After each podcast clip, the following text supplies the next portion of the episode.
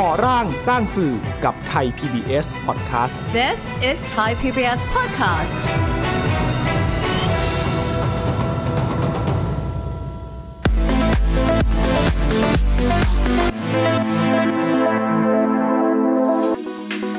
เป้าหมายหลักของ ALTV คือ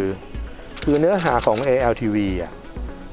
ถูกนำไปใช้ประโยชน์ เป็นการกอบกู้ระบบการศึกษาคืนมาก็ได้จากโควิดทำหน้าที่ในการที่จะบรรเทาปัญหาที่เราเรียกว่าเป็นความล้มเหลวทางการตลาด ในแง่ของสื่อที่ทำเนื้อหาที่เกี่ยวข้องกับเรื่องการเรียนรู้ สถิติก็พบว่าการเกิดขึ้นของ ALTV เนี่ยทำให้จำนวนเนื้อหาที่เกี่ยวข้องกับการเรียนรู้ของเด็กและเยาวชนเนี่ยในอุตสาหกรรมสื่อเนี่ยมันมากขึ้น สวัสดีครับคุณผู้ชมครับ ผมเต้สุบจนกลิ่นสุวรรณนะครับ ขอนำคุณผู้ชมทุกท่านครับเข้าสู่รายการก่อร่างสร้างสื่อครับ นี่คือรายการที่จะทำให้คุณผู้ชมนั้นมีความเข้าใจถึงที่มาที่ไปรวมถึงบทบาทของสื่อสาธารณะ ที่มีต่อการสร้างคุณค่าให้สังคมไทยตลอด 14 ปีที่ผ่านมาครับ เดือนกรกฎาคม 2563 ครับนับว่าเป็นอีกหนึ่งก้าวสำคัญของไทย PBS นะครับในการตัดสินใจที่จะเปิดช่องโทรทัศน์ ช่องใหม่ ALTV กับสโลแกนที่ว่า ALTV ช่อง 4 ทีวีเรียนสนุก วันนี้ครับเราอยู่กับท่านผู้อำนวยการสำนักสร้างสรรค์เนื้อหาไทย PBS คุณสมยศเกียรติอารามกุลครับ สวัสดีครับพี่สมยศครับสวัสดีครับสวัสดีครับอ๋อพี่ยศ ALTV นี่คือ Active Learning Television Active Learning TV Active Television Learning ถูก TV ใช่ครับใช่ไหมฮะแล้วมันมันมันมีที่มาที่ไปยังไงพี่ตอนนั้น ก็ช่วงนั้นเป็นช่วงที่เราก็รับทราบเป็นดีอยู่แล้ว ตั้งแต่เดือนเอ่อมกรากุมภาครับเป็นต้นมานะครับเอ่อ แล้วก็หนักๆอยู่ช่วงเมษายนโควิด19 63 ที่โควิด -19 เข้ามาเด็กๆเนี่ยเอ่อก็ไปเรียนไม่ได้ โรงเรียนโรงเรียนต่างทยอยทยอยปิดครับตัวลง 4 เทอมการศึกษานะฮะเมื่อเมื่อสถานการณ์มันเป็นแบบเนี้ยอือฮึไทย PBS เนี่ยก็ควรจะทำอะไรสักอย่างหนึ่งครับที่จะช่วยบรรเทาปัญหาของการเรียนรู้ของเด็กครับให้ได้นะครับในในเรื่องของการไปเรียนตามในออนไซต์นะครับ ก็เลยเอ่อทำทำเรื่องเอ่อเสนอเพื่อจะให้ทางเอ่อ กสทชเนี่ยครับได้ได้ใบได้ให้ใบอนุญาตในการที่จะผลิตเอ่อจัดทำช่องทีวีขึ้นมาช่องหนึ่งครับแล้วก็แล้วก็ได้รับได้รับใบอนุญาต แต่เป็นการใบอนุญาตชั่วคราว เป็นการทดลองออกอากาศที่ครั้งละ 6 เดือนครับเท่ากับว่าครั้งนี้ก็เป็นครั้งที่3แล้วครับ10ประมาณ 18 เดือนปีปีครึ่งแล้วนะครับคำคำว่า Active Learning TV ที่จริงแล้วมันหมายถึงเอ่อเอ่อวิธีการเรียนรู้ครับที่ที่มี 2 อย่างคือ 1 คือเอ่อผู้เรียนเนี่ยมีมีความพยายาม มีความพร้อมที่จะเรียนรู้ที่แตกต่างกัน เราเองเราก็อยากทำช่องทีวีที่ผู้เรียนเอ่อครูพ่อแม่อืมแล้วก็เอ่อรวมถึงบุคลากรทางการศึกษาสครับถานศึกษาต่างๆเนี่ยเราเรามาสร้างระบบนิเวศการเรียนรู้ใหม่ เพื่อให้เด็กเนี่ยมีความสามารถในการที่จะเป็นส่วนหนึ่งของการเรียนรู้ครับซึ่งเป็นหัวใจสำคัญของ active learning โควิด -19 ต้องต้องยอมรับว่าเด็กอยู่บ้านมากขึ้นใช่ครับนะครับแทบจะตลอดเวลาด้วยซ้ำ เพราะฉะนั้นการที่เด็กจะเรียนรู้ในระบบแบบเดิม มันมันอาจจะไม่ไม่สอดคล้องกับสถานการณ์ที่มันเกิดขึ้นจริงๆครับนะเพราะฉะนั้นการการเกิดขึ้นของ ALTV จึงจึงจึงเกิดขึ้นมาในในช่วงนั้นเพื่อจะเพื่อจะแก้ปัญหาเหล่านี้ครับ ALTV จะทำหน้าที่เป็นพื้นที่ที่เชื่อมต่อระหว่างการเรียนรู้ในบ้านกับการเรียนรู้ในโรงเรียนนะคะ เพื่อทำให้ การเรียนรู้เนี่ยเรียกว่าไปสู่การเรียนรู้ที่ไม่มีวันสิ้นสุดในร่มใหญ่ๆของไทย PBS ที่เราเชื่อว่าการเรียนรู้เนี่ยมันต้องเรียนรู้ตลอดชีวิตเนี่ยถ้าผมถามว่าแล้วกลุ่มเป้าหมายของ ALTV เนี่ยต่างจากไทย PBS ยังไงครับ ถ้าบอกว่ากลุ่มเป้าหมายของไทย PBS คือกลุ่มผู้ชมที่ต้องการการรับรู้อือฮึเอ่อเรื่องราวในสังคม ALTV ก็จะมีกลุ่มเป้าหมายที่ที่แตกต่างออกไปครับ ALTV เนี่ยกลุ่มเป้าหมายสำคัญเนี่ยจะจะเป็นกลุ่มที่ที่ต้องการต้องการการการเรียนรู้นะครับเอ่อในในแง่ของวิชาความรู้ ความความรู้ที่สามารถนำไปใช้ประโยชน์ได้ กลุ่มเป้าหมายใหญ่ ๆ ของเราเนี่ยก็จะเป็นเด็กในกลุ่มในวัยในในวัยเรียนครับนะครับแล้วก็ในในในเด็กปฐมวัยอือฮึครับนอกจากนั้นก็จะเป็นเนื้อหาที่เกี่ยวข้องกับครู แล้วก็แล้วก็เป็นการเรื่องการเรียนรู้ตลอดชีวิต เพราะฉะนั้นเราอาจจะแบ่งเนื้อหาออกเป็นได้สักเป็น 5 กลุ่มนะครับ กลุ่มแรกก็คือเอ่อกลุ่มเนื้อหาที่เป็นเกี่ยวข้องกับพัฒนาการของเด็กปฐมวัยโอเคนะครับก็ก็เป็นกลุ่มรายการที่เป็นคิสคับครับนะครับเอ่อเป็นรายการกลุ่มสนุกเรียนฮะนะครับซึ่งก็ได้รับผลตอบรับค่อนข้างดีมากครับแล้วก็แล้วก็สามารถขยายเนื้อหาออกไปเป็นเว็บไซต์ไทย PBS Kids ได้ด้วยนะครับครับซึ่งได้รับการตอบรับอย่างดีครับนะเอ่อกลุ่มที่ 2 ก็จะเป็นกลุ่มที่เราเราเราเราเราเรียกว่าเป็น เนื้อหาที่อิงกับหลักสูตรวิชาเรียนในห้องวิชาเรียนการในห้องเรียนนิดนึงใช่ครับครับก็ประกอบไปด้วยเอ่อเอ่อห้องเรียนติวเข้มในระดับมัธยมต้นครับมัธยมปลายอ่าฮะแล้วก็เป็นเอ่อห้องเรียนติวเข้มในระดับที่เด็กจะต้องเอาไปใช้ในการสอบเข้ามหาวิทยาลัยเอ่ออย่างห้องเรียนติวเข้มมมหาวิทยาลัยที่ที่เราบอกว่าเราใช้ชื่อว่าห้องเรียนติวเข้ม UEC Pass เนี่ยนะครับ เราก็จะ นำเอาติวเตอร์อือฮึชื่อดังมากๆนะครับ ซึ่งแบบว่าถ้าถ้าถ้าน้องๆ ต้องเสียตังค์เสียเงินไปเรียนเนี่ยครับต้องต้องเสียเงินเป็นเป็นเป็นหมื่นนะฮะนะครับในการไปเรียนแต่ละวิชา แต่ครับว่าเราเราเอามาให้เรียนฟรีผ่านหน้าจอโทรทัศน์ครับนะครับซึ่งก็ต้องบอกว่าในช่วงโควิดที่ผ่านมาเนี่ยครับเอ่อมันมีภาวะความถดถอยของการเรียนรู้อะอืมอืมอืมแม้กระทั่งการเปิดเรียนเด็กก็ไปเรียนด้วยความรู้ที่ไม่เท่ากันครับความมุ่งหมายคือเราอยากเราก็อยากปรับระดับครับ ให้เด็กเนี่ยมีความรู้ที่เท่าเทียมกัน แล้วพร้อมที่จะเปิดเรียน แล้วก็แล้วก็ไปไปไปไปโรงเรียนด้วยความรู้ที่ทัดเทียมกันทั้งหมดนะครับ กลุ่มที่ 3 ก็จะเป็นกลุ่มที่เราเรียกว่าเราเรียกว่าเป็นกลุ่มเสริมทักษะใหม่ครับๆรายการในกลุ่มนี้ก็จะเป็นรายการที่เอ่อในอย่างอย่างเช่นรายการโรงเรียนนานาช่างครับเราก็จะพูดถึงเอ่อเด็กเด็กที่มีความสามารถในใน ในในวิชาที่มันไม่ใช่วิชาเรียนหลักๆอะอือฮึแต่แต่เป็นกึ่งกึ่งกึ่งอาชีวศึกษาครับนะครับแล้วก็สามารถเชื่อมโยงกับกับกับความรู้ความสามารถที่เขาเอาไปใช้ชีวิตในประจำวันได้อืมนะครับกลุ่มวิชาอีกกลุ่มวิชาหนึ่งก็คือกลุ่มวิชาที่ที่ที่เราเรียกว่าเป็นกลุ่มการเรียนรู้ตลอดชีวิตอืมครับก็คือกลุ่มที่เราเรามีรายการที่กลุ่มสำหรับกลุ่มผู้สูงอายุครับนะครับเอ่อสูงวัยวาไรตี้นะครับอืมแล้วก็มีมีรายการที่เป็นสารคดีต่างครับๆที่ที่ที่ผู้ชมเนี่ยสามารถ เก็บเกี่ยวความรู้อืมอืมจากรายการในกลุ่มเนี้ยเอาไปใช้ประโยชน์ให้ให้เป็นการเสริมทักษะของตัวเองครับ สุดท้ายคือกลุ่มที่เราให้ความสำคัญเป็นพิเศษคือกลุ่มครู เราให้ความสำคัญกับเรื่องนี้ครับเพราะว่า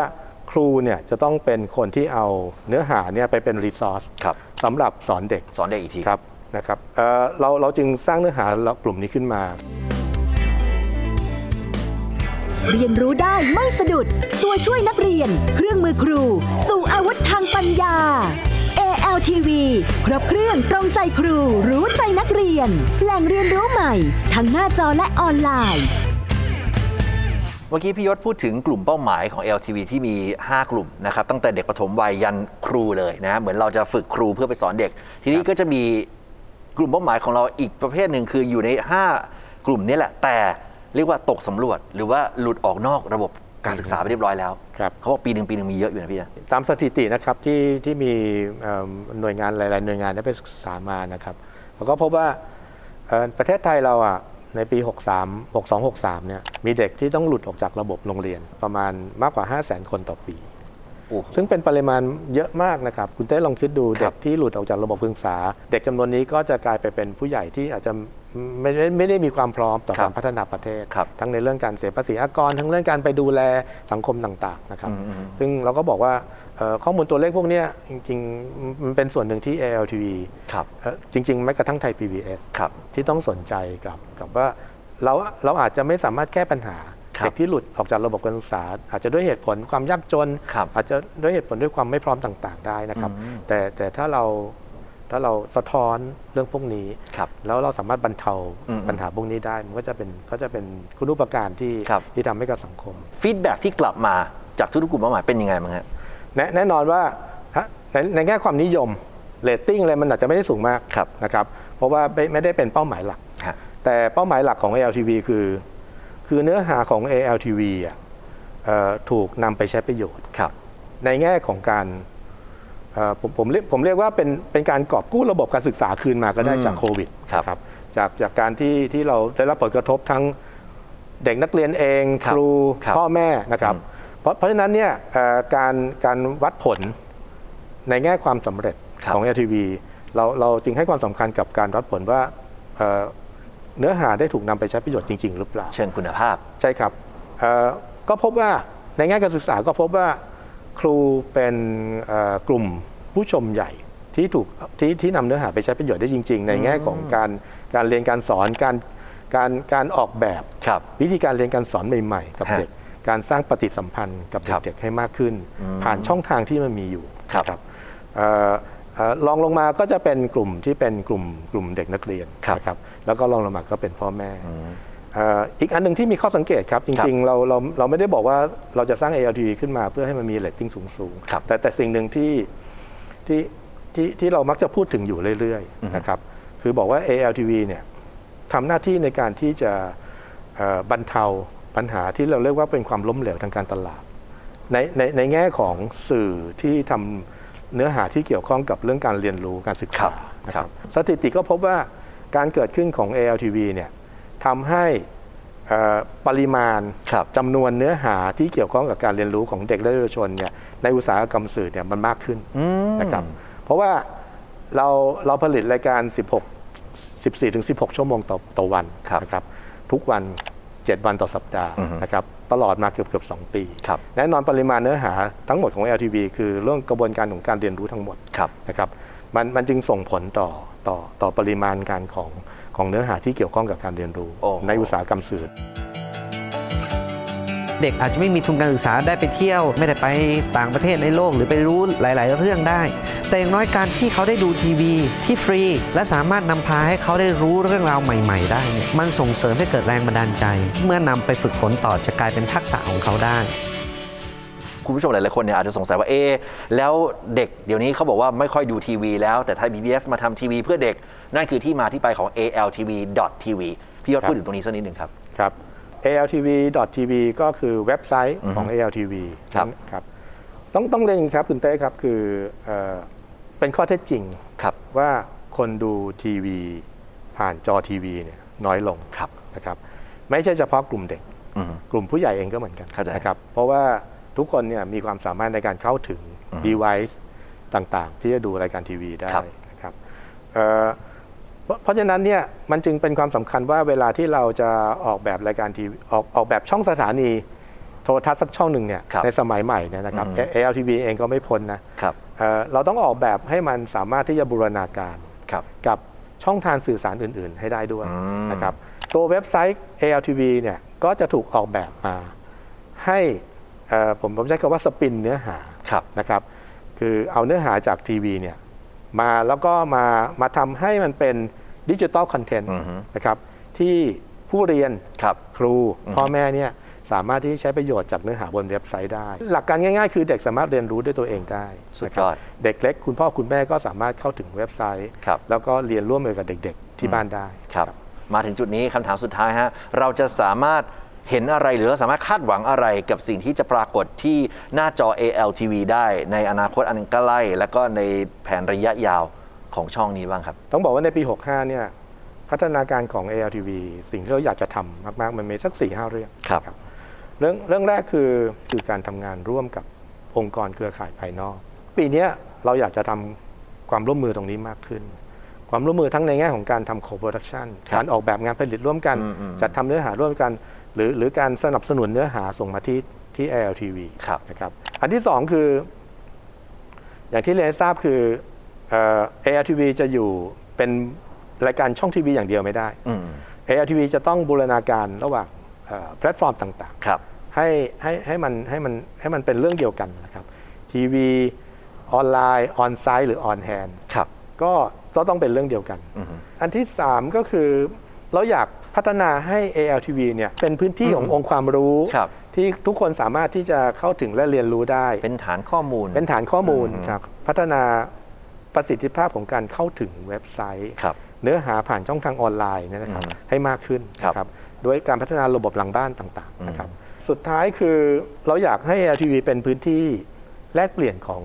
คุณครูครับแล้วก็เอ่อ บุคลากรทางการศึกษาอือฮึหัวใจสำคัญของ LTV หลัก ๆ เลยนะครับ คือคือเราจะสนับสนุนระบบการศึกษาของชาตินะครัครับไม่ไม่ใช่เราไปตั้งหลักสูตรใหม่นะครับไม่ใช่ เพราะฉะนั้น LTV อยากอยากทำหน้าที่เป็นพื้นที่ครับที่ครูสามารถมาแลกเปลี่ยนเรียนรู้ครับว่าเรามีความพร้อมต่อเรื่องเออการจัดหลักสูตรฐานสมรรถนะภายในโรงเรียนมากน้อยแค่ไหนครับนะครับเอ่อเอ่อ แล้วแล้วก็มาหาทางออกร่วมกัน โอ้โห คุณผู้ชมฮะนี่คือแค่ส่วนหนึ่งส่วนน้อยนะฮะ ของภารกิจอันเรียกว่ายิ่งใหญ่นะครับ ที่เรียกว่ามีการพูดคุยจริง ๆ แล้วคุยกันนอกรอบกับคุณสมยศก่อนอันนี้แหละจริงๆมีไอเดียเยอะกว่านี้แต่ยังไม่อยากไม่อยากพูดเยอะ ยังไม่อยากเปิดเผยเยอะนะครับ เอาว่าแค่ฟังตรงนี้แล้วเนี่ยครับก็เชื่อเหลือเกินครับว่า ALTV เนี่ยน่าจะเป็นอีกหนึ่งทางเลือกนะครับสำหรับการเป็นพื้นที่การศึกษาไม่ใช่เพื่อใครครับเพื่อคนไทยทุกๆคนนั่นเองนะครับวันนี้ต้องครับขอบคุณคุณสมยศมากนะครับขอบคุณมากครับพี่ขอบคุณครับ และทั้งหมดนี้ครับก็คือรายการก่อร่างสร้างสื่อนะครับคุณผู้ชมสามารถติดตามรายการของเราได้ ทุกๆ วันจันทร์ถึงวันพฤหัสบดีนะครับ4ทุ่ม15ถึง4ทุ่มครึ่งโดยประมาณนะครับและคุณผู้ชมก็สามารถที่จะรับฟังได้นะครับที่ thaipbspodcast.com นะครับหรือแอปพลิเคชัน Thai PBS Podcast ด้วยนะครับสำหรับวันนี้ครับคุณสมยศผม และทีมงานทุกคนขอลาไปก่อนนะครับเจอกันใหม่โอกาสหน้าสวัสดีครับ